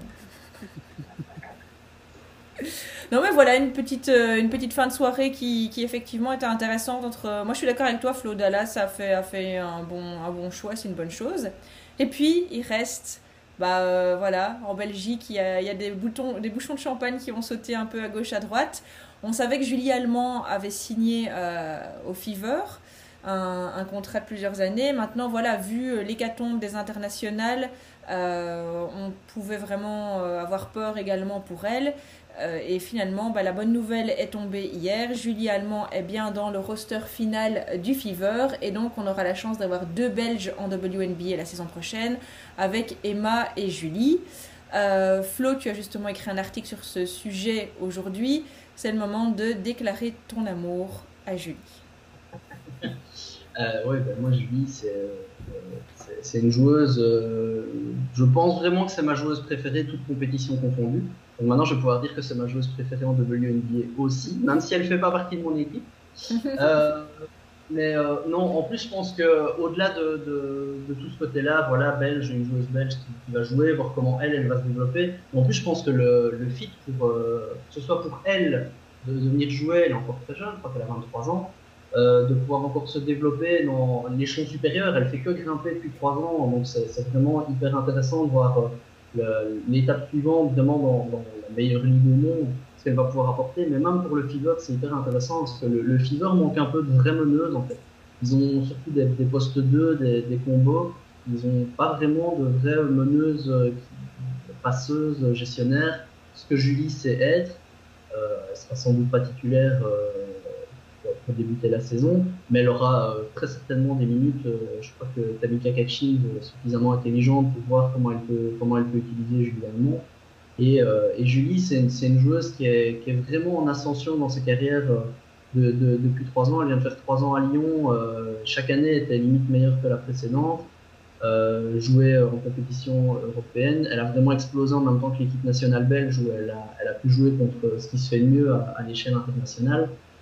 Donc euh, ouais, je pense que vraiment c'est une joueuse qui sait être gestionnaire et qui en plus elle sait aussi euh, scorer quand il faut, si vraiment son équipe en a besoin. Quand elle est agressive, elle est, moi, elle met des paillettes quand la jouer. Donc euh, je suis pas très objectif, mais ouais, vraiment très très content de voir ce qu'elle apporte. Et, et vraiment, c'est pas juste pour faire la figuration, je veux dire, sans, sans, sans, critiquer par exemple Kim Mesdak qui est venu l'année passée, mais qui a eu beaucoup moins de minutes, qui s'est retrouvé avec un rôle de bout de banc, vraiment plus jouer les, les garbage time et juste d'avoir quelques minutes de rentrer euh, un ou deux shoots par match. Je pense que Julie va quand même avoir plus de responsabilités et à ce niveau-là, c'est vraiment intéressant. Et puis le, le Fever n'avait pas de meneuse euh, pure entre guillemets, c'était des, des, combos gardes, Wheeler. Euh, tout ça, c'est là, là elle, va, clairement remplir une case qui était inoccupée elle a toutes les qualités pour, pour vraiment pour que son temps de jeu grimpe, pour être une, une, générale sur le terrain. Quoi, pour, euh, là, elle a de la chance aussi dans une équipe qui, est en, en, développement, qui, va, qui cherche à progresser.